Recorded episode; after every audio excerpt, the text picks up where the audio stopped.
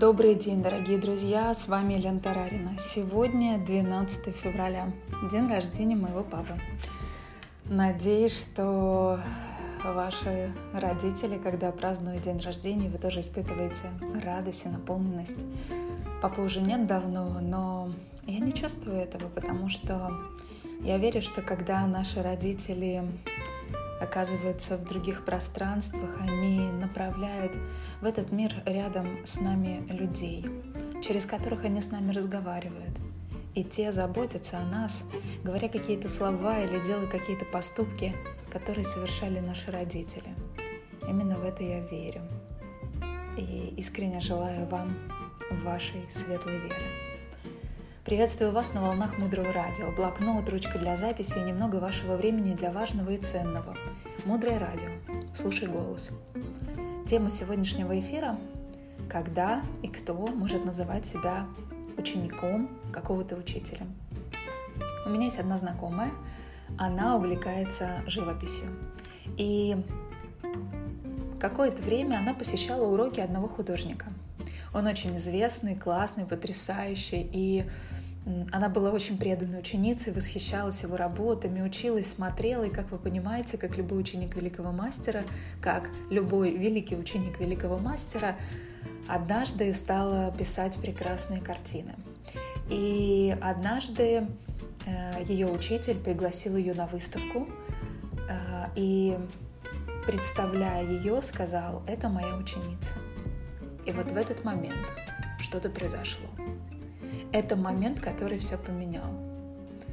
Появилось такое ощущение, рассказывает мне моя подруга, что она почувствовала себя живой продолжением линии, большой линии художников. И эта линия теперь заканчивается ею.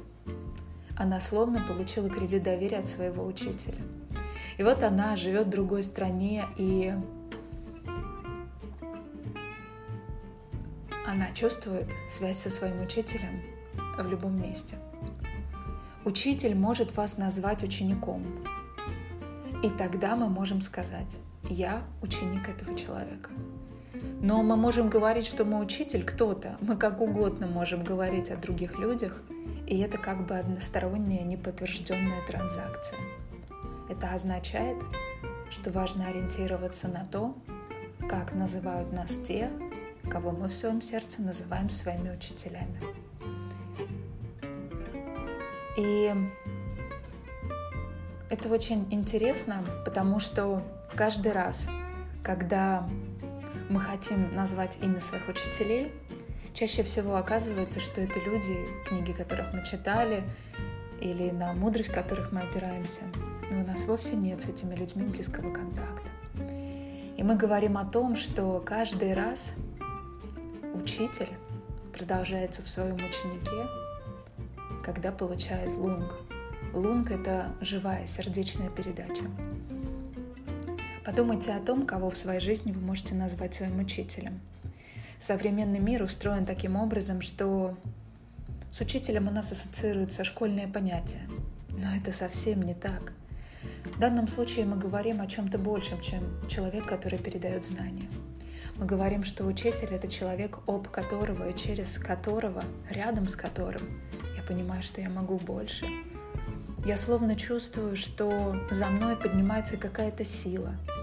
И этот человек мою силу внутри моего сердца подсвечивает своим светом, своей огромной любовью и состраданием.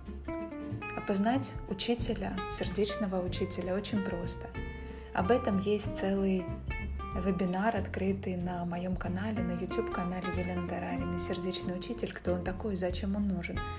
Я записала его много лет назад, и если для вас эта тема откликается и кажется интересной, там вы можете найти очень много ответов на эти вопросы. Также об учителе очень многое рассказывается в курсах «Денежный поток», который создала дорогая Марина Селицки в команде «Алмаз». Это курс об основах финансовой грамотности, курс о том, что бизнес — это не только деньги. Это гораздо большая глубина установления контакта, прежде всего со своей силой. Потому что на глубоком уровне наличие денег в нашей жизни — это наличие желания жить и служить через это благо другим. И все эти осознания, инсайты или их отсутствие связаны с наличием учителя в нашей жизни. В разных традициях этого человека называют по-разному – духовник, наставник, коуч. Выберите слово, которое подходит вам. Часто в нашей жизни много учителей, но сердечный учитель всегда один. И встретить этого человека на своем пути, не пробежать, не набросить на этого человека, не спроецировать на него неразрешенные вопросы со своими родителями, а почувствовать и сохранить эту чистоту — это что-то очень особенное. Дальше глубже. Оставайтесь с нами на волнах Мудрого Радио. Мудрое Радио «Жить на глубине».